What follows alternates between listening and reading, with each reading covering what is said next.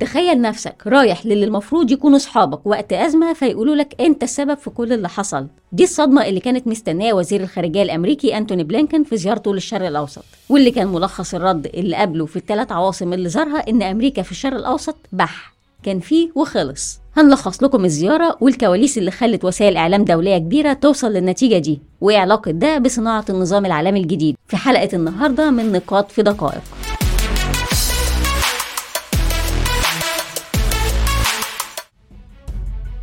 زيارة وزير الخارجية الأمريكي للشرق الأوسط جت بعد شهر دموي في الأراضي الفلسطينية. راح ضحيته 35 فلسطيني وسبعة إسرائيليين. وتقييمات السي اي بتقول إننا دخلنا في أجواء الانتفاضة الثانية واللي جاي ما يبشرش بأي خير. ده بالتزامن مع استطلاعات رأي كشفت إن تلت الفلسطينيين والإسرائيليين بس شايفين إن لسه في حاجة اسمها حل الدولتين والاتنين اتهموا أمريكا بالتسبب في الوضع ده. وباعتبار أن أمريكا الكبيرة في النظام العالمي فوزير الخارجية الأمريكي جه فورا على مصر والسلطة الفلسطينية وإسرائيل عشان يحاول يمنع السيناريو ده. المحللين اللي نيتهم وحشة زي إصحاب بايدن في واشنطن بوست بيقولوا إن أمريكا خايفة من إن في تهديدات أكبر في الفترة الجاية من الصين وروسيا فمش عاوزين وجع دماغ يجي من الشرق الأوسط هو كمان. بلينكن جهز الشنطة ويلا بينا على مصر.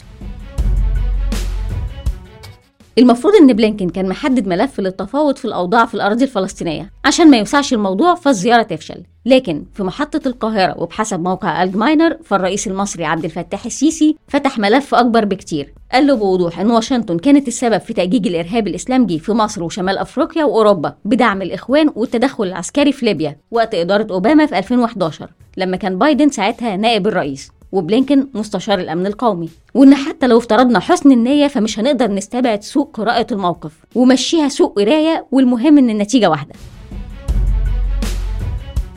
ومن مصر طار بلينكن على إسرائيل واللي كان مستنيه فيها تصريح الوزيرة اوريت ستروك اللي قالت له إحنا مش الولاية الأمريكية ال 51 ولو في أي دولة غيرنا قبلت تبقى الولاية 51 فإحنا مش هنبقى الولاية 52 بلينكن قال يا واد كبر دماغك. وخلينا نقول الكلمتين اللي جايين نقولهم أنا أروح على صديقي نتنياهو وهو اللي هيخلص الليلة دي. يقوم نتنياهو يقول له أنا لست صديقك. استيطان مش هنوقف وإجراءات أمنية مش هنقلل. وبعدين تعالى لي هنا. أنتوا إيه حكايتكم مع إيران دلوقتي؟ مفيش حاجة اسمها تفاوض مع النظام الإيراني. الحل في تغيير النظام. وكفاية طبطبة لحد كده. وطبعا أول ما الموضوع وصل لإيران بلينكن خلع على السلطة الفلسطينية.